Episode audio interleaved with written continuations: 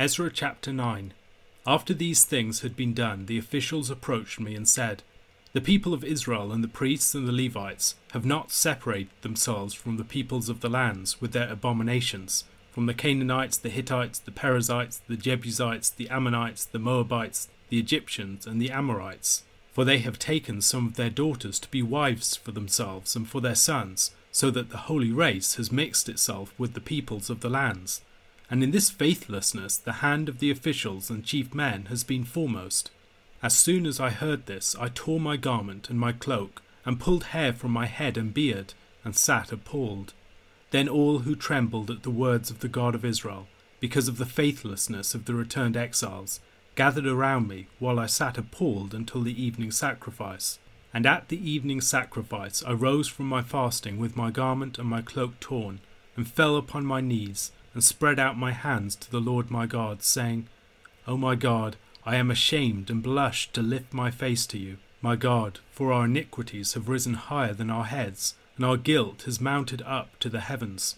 From the days of our fathers to this day we have been in great guilt, and for our iniquities we, our kings and our priests, have been given into the hand of the kings of the lands, to the sword, to captivity, to plundering, and to utter shame, as it is today. But now, for a brief moment, favour has been shown by the Lord our God, to leave us a remnant, and to give us a secure hold within his holy place, that our God may brighten our eyes, and grant us a little reviving in our slavery. For we are slaves, yet our God has not forsaken us in our slavery, but has extended to us his steadfast love before the kings of Persia, to grant us some reviving, to set up the house of our God, to repair its ruins, and to give us protection in Judea and Jerusalem. And now, O our God, what shall we say after this? For we have forsaken your commandments, which you commanded by your servants the prophets, saying, The land that you are entering to take possession of it is a land impure with the impurity of the peoples of the lands, with their abominations that have filled it from end to end with their uncleanness. Therefore do not give your daughters to their sons, neither take their daughters for your sons, and never seek their peace or prosperity, that you may be strong and eat the good of the land, and leave it for an inheritance to your children forever.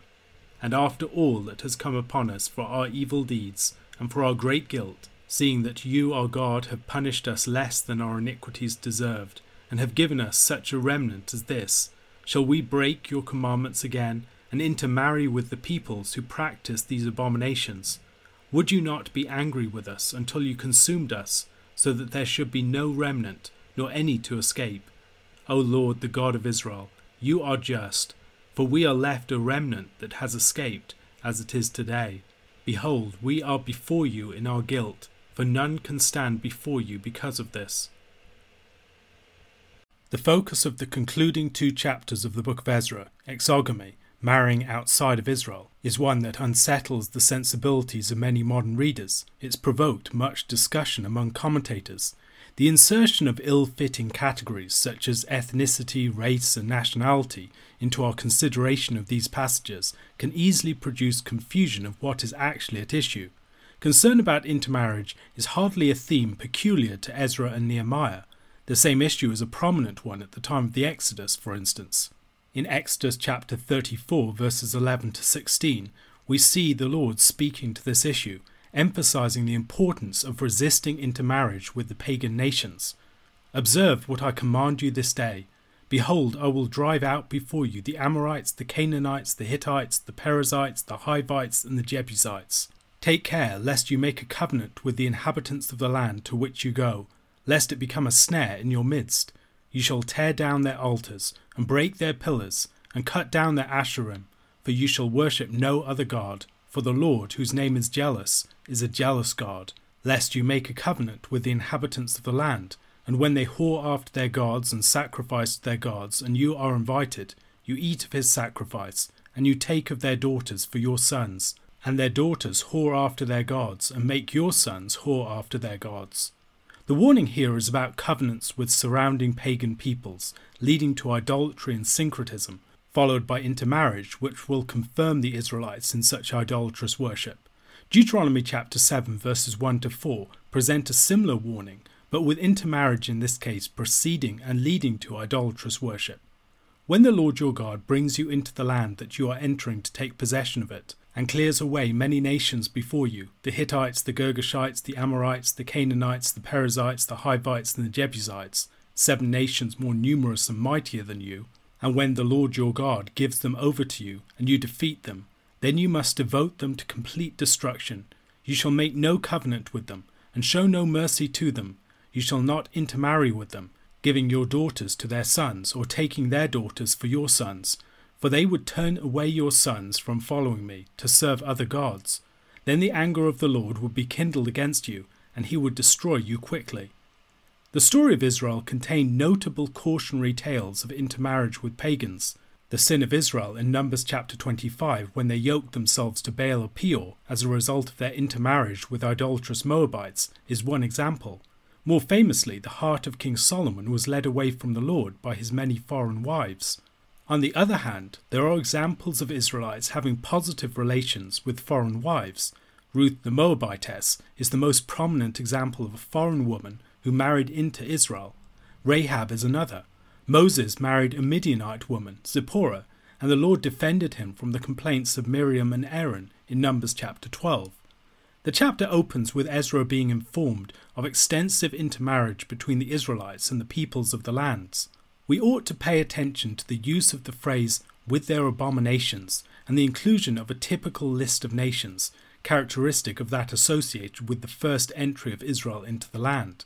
The Hivites and Girgashites are not mentioned in Ezra, but the Ammonites, Moabites, and Egyptians are, groups that were mentioned in Deuteronomy chapter 23, verses 3 to 8. The concern here is not, as many have mistakenly understood it, one of mere ethnic purity, but is rather about preserving the holy status of the people themselves. They are the holy seed, replanted in the land after having been uprooted by the Lord's judgment. It is imperative that they be a people set apart to the Lord, lest they suffer a similar judgment once more, and indeed such a judgment would almost certainly be final. The danger of mixing the holy seed with the wild seed of the nations is one that is often highlighted in Scripture. Indeed, one could understand the rite of circumcision as representing a pruning of the seed of Israel. We might also see this principle of separation symbolically represented in the law of Leviticus chapter 19, verse 19. You shall keep my statutes. You shall not let your cattle breed with a different kind. You shall not sow your field with two kinds of seed, nor shall you wear a garment of cloth made with two kinds of material. While the concern not to intermarry with the nations has a straightforward moral concern underlying it, the concern that the people not be drawn away from the Lord in their hearts and their worship, there are also principles of cultic holiness present here. Principles of cultic holiness concern being set apart and rendered distinct from others. Israel's principles of endogamy, of marrying within itself, were not merely about avoiding negative influences, but were also about jealously maintaining its own separateness and distinctiveness as a people, not because ethnic separateness as such is so to be protected, but because of the covenant. We should remember that many people of different ethnic backgrounds became part of Israel over time. Israel departed from Egypt with a great mixed multitude that assimilated into the people, for instance. However, whereas persons of other ethnic backgrounds and people groups could convert to the true worship of the Lord, become Israelites and members of a set apart people, and then intermarry with Israelites, Israel itself was not to mix itself with the nations around it and allow itself to be assimilated into them, or have mixed marriages that encouraged religious syncretism or which compromised Israel's set apart holy status. This would likely also have restricted intermarriage with Gentile God-fearers who, while true worshippers of the Lord, would compromise the covenant status of any children born. In addition to faith in the Lord, becoming an Israelite would be necessary for free intermarriage. The importance of maintaining distinctiveness that came with the set apart status of Israel was especially pronounced for priests, as we see in Leviticus chapter 21, verses 6 to 7. They shall be holy to their God, and not profane the name of their God, for they offer the Lord's food offerings, the bread of their God. Therefore they shall be holy. They shall not marry a prostitute or a woman who has been defiled, neither shall they marry a woman divorced from her husband, for the priest is holy to his God.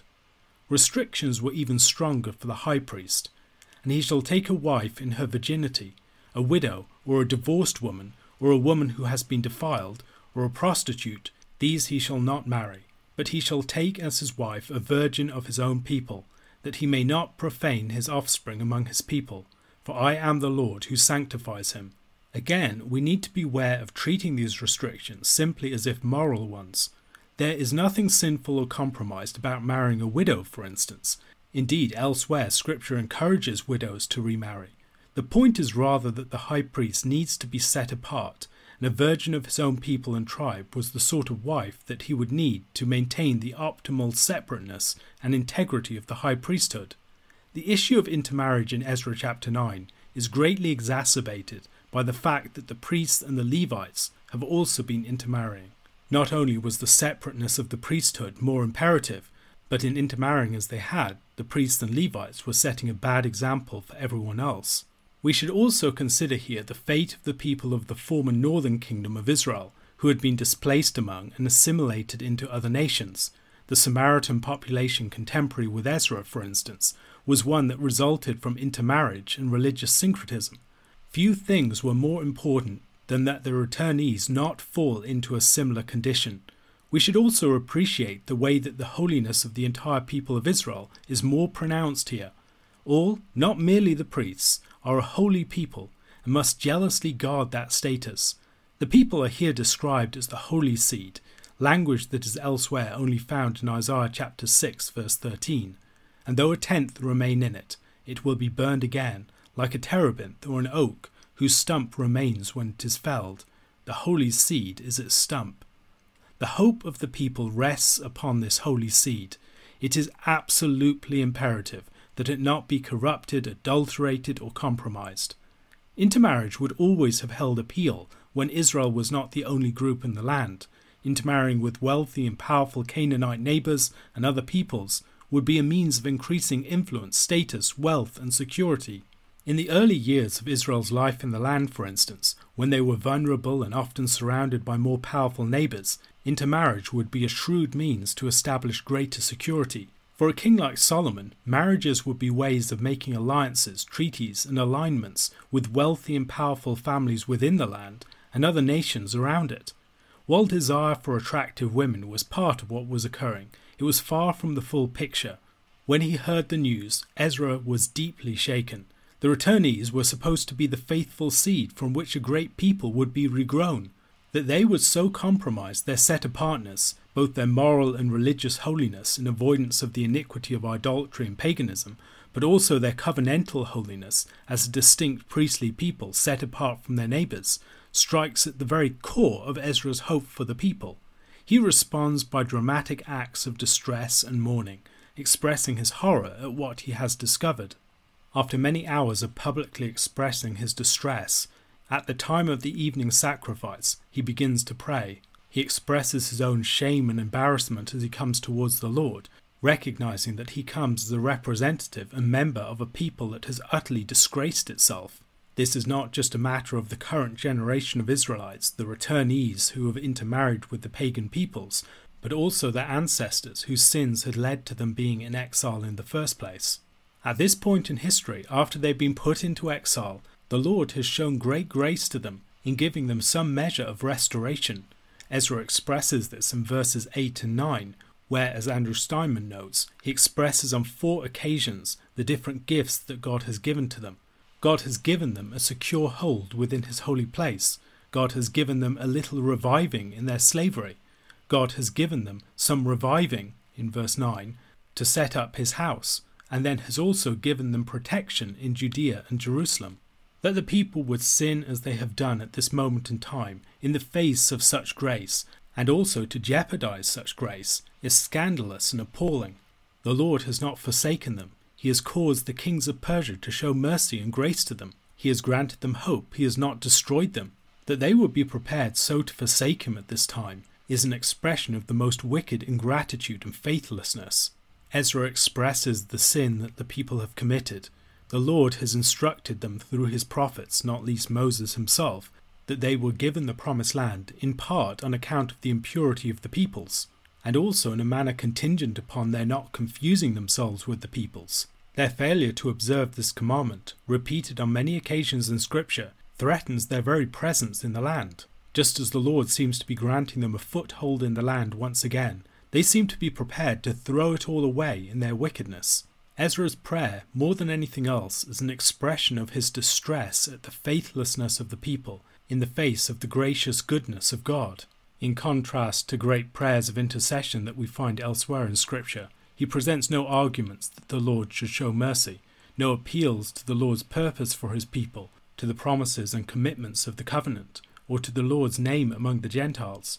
He merely declares the sin of the people, declares the justice of God, and places himself and the people before the Lord.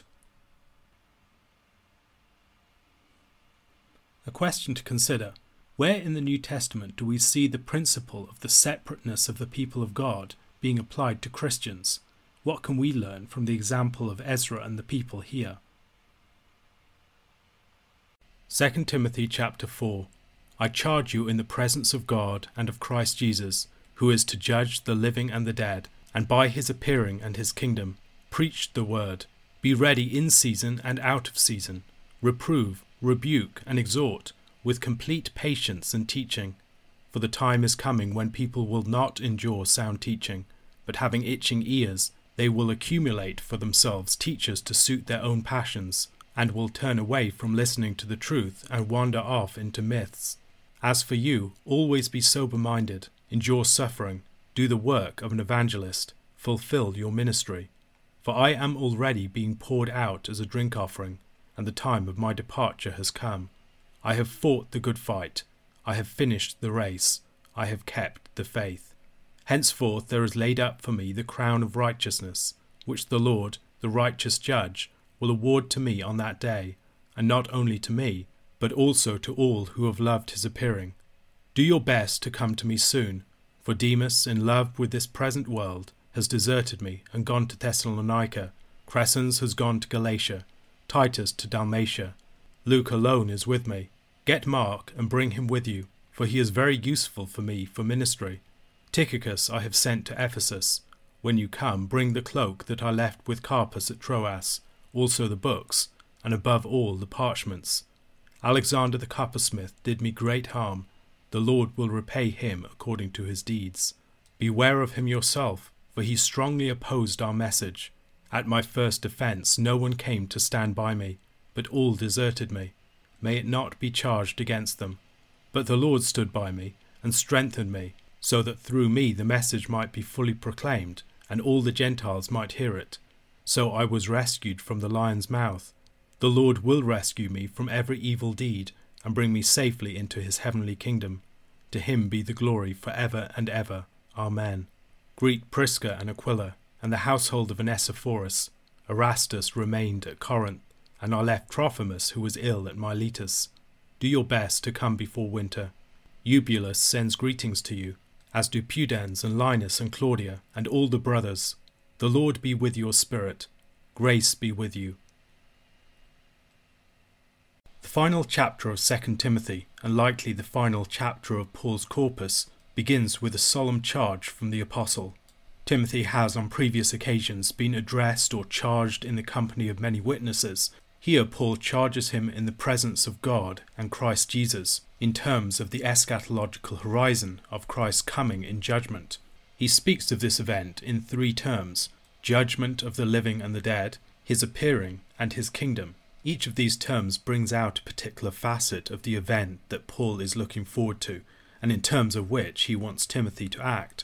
These realities are imminent. The judgment of the world has already been set in motion by the death and resurrection of Christ, and with AD 70 on the horizon, the establishment of the kingdom and the judgment of this world is very near at hand. This has the effect of intensifying the sense of the urgency of Paul's charge to Timothy. The charge has a moral urgency, but it also has an eschatological urgency. The time is short, and the judge is at the door. Timothy, in this situation, must preach the word. He needs to be a faithful servant of the message of the gospel, declaring it boldly. He must take every opportunity that is granted to him, always being prepared to seize such opportunities when they present themselves. He must be ready in season and out of season. Many commentators have taken this expression as referring to the way that Timothy must take the opportunities whether or not they are convenient to him. However, Philip Towner suggests that a background in the philosophical discourse of the time makes more sense of the statement here. Philosophers spoke, for instance, about the importance of taking the right moment to speak a particular truth, so as to be most likely to receive a favourable reception. The problem is that when the time is short, you do not have such a luxury. Truth must be presented urgently and persistently, not merely when the time seems most propitious for it. Paul, in essence, seems to be saying, don't wait for the perfect moment, and as a result, find that all opportunity has passed you by. He must convict people with the truth. He must challenge false teachers and opponents in a more disciplinary sense. He needs to exhort, encourage, and to teach, to provide people with instruction that moves them towards the truth and righteous behavior. And in all of this, he has to act with patience and forbearance, with composure and mastery over his temper. Much of what Paul is doing in this charge is reinforcing points that he has made previously in the letter, for instance in chapter 2, verses 24 to 25. And the Lord's servant must not be quarrelsome, but kind to everyone, able to teach, patiently enduring evil, correcting his opponents with gentleness. Besides the gravity of the eschatological frame within which Paul has presented Timothy's vocation, he also wants Timothy to recognize the urgency of the present time as people are about to be desensitized to and drift away from the truth. A widespread rejection of the truth is on the horizon. This will occur as people become impatient with and intolerant of the truth and its teachers. It will become unpleasant, tiresome, boring, unpalatable, and burdensome to them, and they'll turn away from it. Along with this will come an appetite for falsehood that will drive a quest for teachers who will satisfy it, Paul describes this with the colourful metaphor of itching ears. People who reject the truth in this way will accumulate false teachers. Paul has described some of these movements already in 2 Timothy chapter 3 verses 6 to 7. For among them are those who creep into households and capture weak women, burdened with sins and led astray by various passions, always learning and never able to arrive at a knowledge of the truth.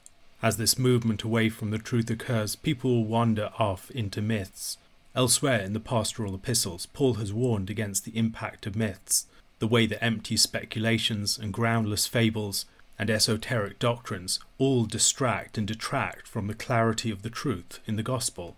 Such false teachings are perhaps attractive precisely because they do not have a practical bite to them. They flatter people that they are particularly illuminated, that they have a peculiar insight into reality, but they do not speak with any moral force into people's lives.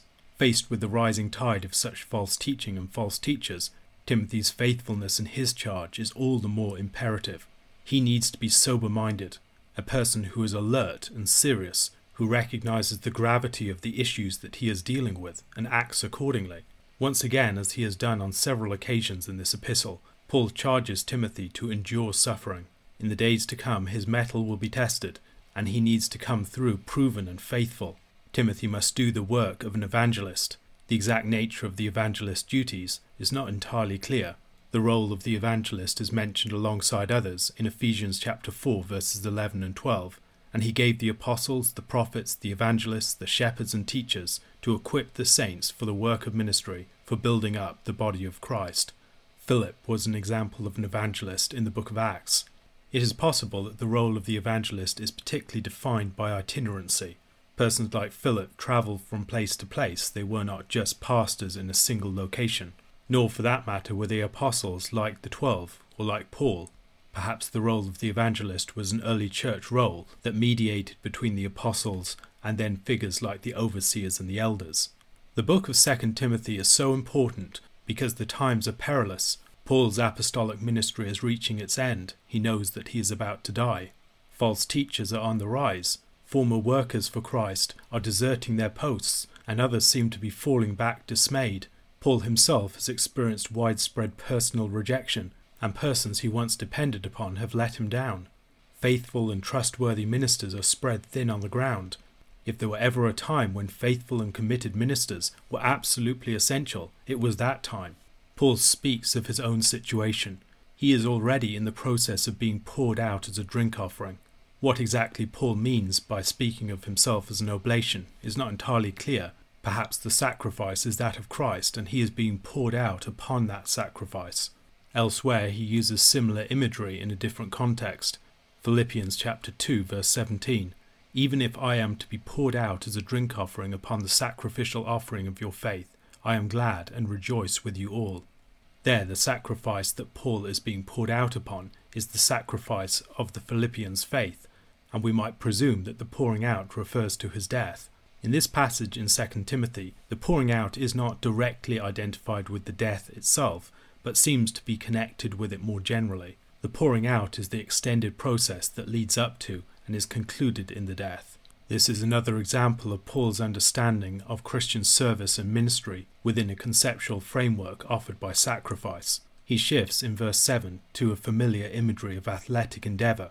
He has fought the good fight. Paul might be referring to military imagery here, or he might be working with the athletic metaphor. He presents the Christian life and the task of ministry as like a race that he has run. In 1 Corinthians chapter 9 verses 24 to 27 he wrote, Do you not know that in a race all the runners run, but only one receives the prize? So run that you may obtain it. Every athlete exercises self-control in all things. They do it to receive a perishable wreath, but we an imperishable. So I do not run aimlessly. I do not box as one beating the air, but I discipline my body and keep it under control, lest after preaching to others, I myself should be disqualified. Another instance of an athletic metaphor can be found in Philippians chapter 3, verses 12 to 14. Not that I have already obtained this, or am already perfect, but I press on to make it my own, because Christ Jesus has made me his own. Brothers, I do not consider that I have made it my own, but one thing I do, forgetting what lies behind, and straining forward to what lies ahead, I press on toward the goal for the prize of the upward call of God in Christ Jesus. Here too, Paul presents the faithful running of the race that was set before him as one with a great reward, the crown of righteousness, a reward that will be granted to all faithful servants who look for Christ's appearing. Paul has described Timothy as his son, as one who follows his example, as a son would follow his father's example, presenting his own faithfulness in running the course of Christian ministry Paul wants to give Timothy something to follow. He also wants Timothy to recognize that he needs to fill the shoes of Paul as Paul leaves the scene. The charge that Paul is giving to Timothy here has many of the same elements as those in Hebrews chapter 12 verses 1 and 2. Therefore, since we are surrounded by so great a cloud of witnesses, let us also lay aside every weight and sin which clings so closely, and let us run with endurance the race that is set before us looking to Jesus, the founder and perfecter of our faith, who for the joy that was set before him endured the cross, despising the shame, and is seated at the right hand of the throne of God. Those who faithfully run this race are surrounded by many others that have done so before them. Paul is like a relay runner, finishing his leg, shouting a word of encouragement to the man to whom he has passed his baton. The remainder of the chapter, that mostly contains personal instructions, gives a tantalizing window into the final chapter of the Apostle's life. Asking Timothy to come to him soon, Paul speaks of the way that he has been deserted and abandoned by some, of how he's been cut off from others as they've gone to different locations, and of the great testing that he has undergone in others' absence. Demas was a Gentile fellow worker of Paul, who is mentioned in Colossians chapter 4 verse 14. After having read of Demas as a faithful companion of Paul in other books, we might be horrified to discover that he abandoned Paul in such a serious manner. Such love of the present age is described in 1 John chapter 2 verse 15. Do not love the world or the things in the world. If anyone loves the world, the love of the Father is not in him. Paul's judgment of Demas's motives is sobering, especially considering that this is the last biblical reference to him. In contrast to Demas, Crescens and Titus had likely not abandoned Paul, but they had gone to other locations, depriving Paul of their company and assistance. Only Luke remained with Paul at that point. For much of the end of the book of Acts, Luke had accompanied Paul in his travels, and it seems that he remained with Paul at this point in Rome. If the reference to Demas in verse 10 is a saddening reference to a once faithful and stalwart companion of Paul who had fallen back and backslidden, the reference to Mark in verse 11 has something of the opposite character. Paul had refused to take John Mark as a companion on his second missionary journey, not trusting him to stay the course. In Acts chapter 15, verses 37 to 40, we read of this episode. Now Barnabas wanted to take with them John called Mark, but Paul thought best not to take with them one who had withdrawn from them in Pamphylia and had not gone with them to the work. and there arose a sharp disagreement, so that they separated from each other. Barnabas took Mark with him and sailed away to Cyprus, but Paul chose Silas and departed, having been commended by the brothers to the grace of the Lord. Now, in the final period of his life, the best part of two decades after that original confrontation with Barnabas, Paul sees the value of having Mark by his side. Just as those who are once faithful can fall back like Demas, those who once fell back can prove faithful, like Mark. Paul has sent Tychicus to Ephesus. Perhaps he is the one bearing this epistle to Timothy. Tychicus was also the bearer of the epistles to the Colossians and the Ephesians. On his way to visit Paul, presumably in Rome, from Asia, Paul wants Timothy to pick up the cloak, the parchments, and the books that he left behind in Troas. Towner describes the sort of item that Paul's cloak would have been. This garment was a heavy, circular shaped cape made from goat hair, hide, or coarse wool, for outer wear and especially important in the winter months. It was not a garment one took lightly, for it would have been relatively expensive, most men owning only one such piece of clothing, and it doubled as an outer protective covering for sleeping.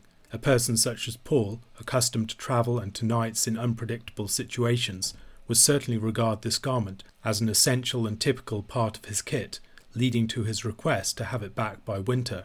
Paul was a writer and a student of Scripture, and he requests that Timothy bring with him the books and above all the parchments.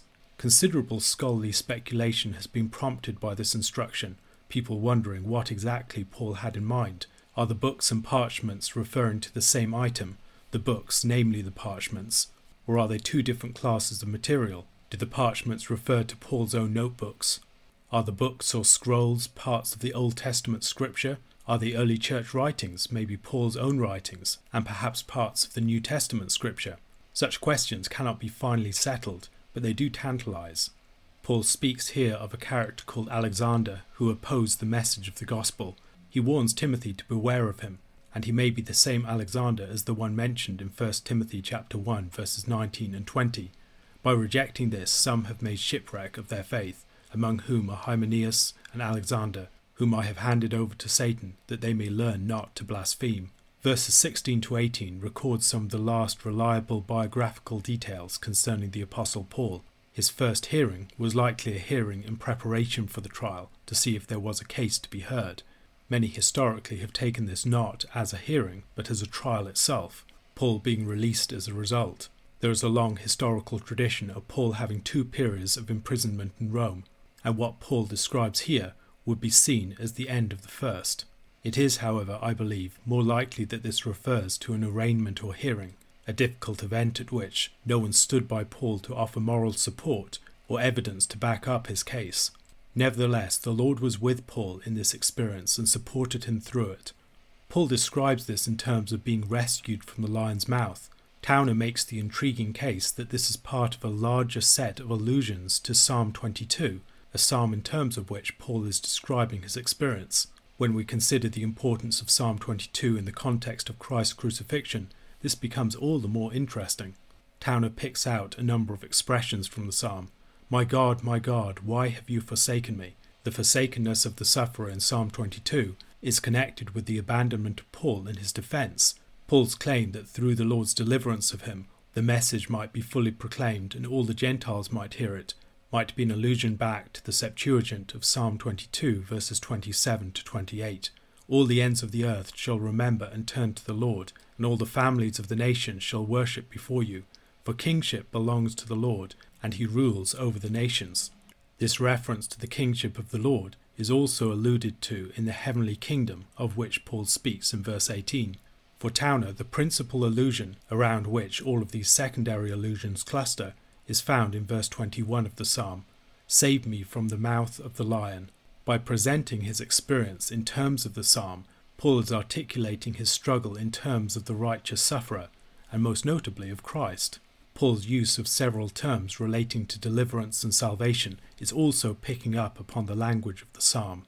The final verses conclude with some remaining greetings, instructions, and news.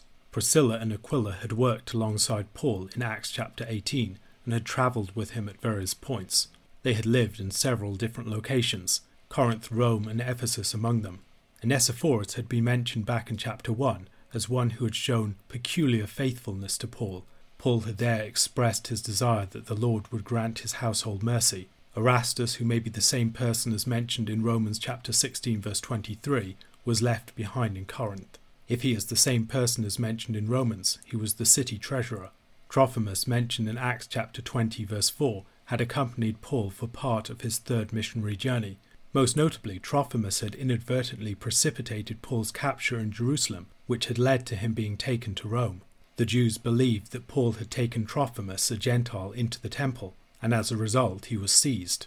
Given the considerable danger of travelling during the winter months, Paul wants Timothy to make his way to him as soon as possible. With the possible exception of Linus, who is identified as a Roman bishop within the tradition, the other figures mentioned in verse 21 are not known to us, and are only mentioned here in the New Testament. Paul closes his second epistle to Timothy and his final letter with a personal greeting to Timothy, the Lord be with your spirit, and then a more general greeting to Timothy and his companions, grace be with you. A question to consider. In verses 3 and 4, Paul describes the process of drifting away from and then rejecting the truth. What are the stages that we might discern in such a process, and what might be some of the signs that they are occurring?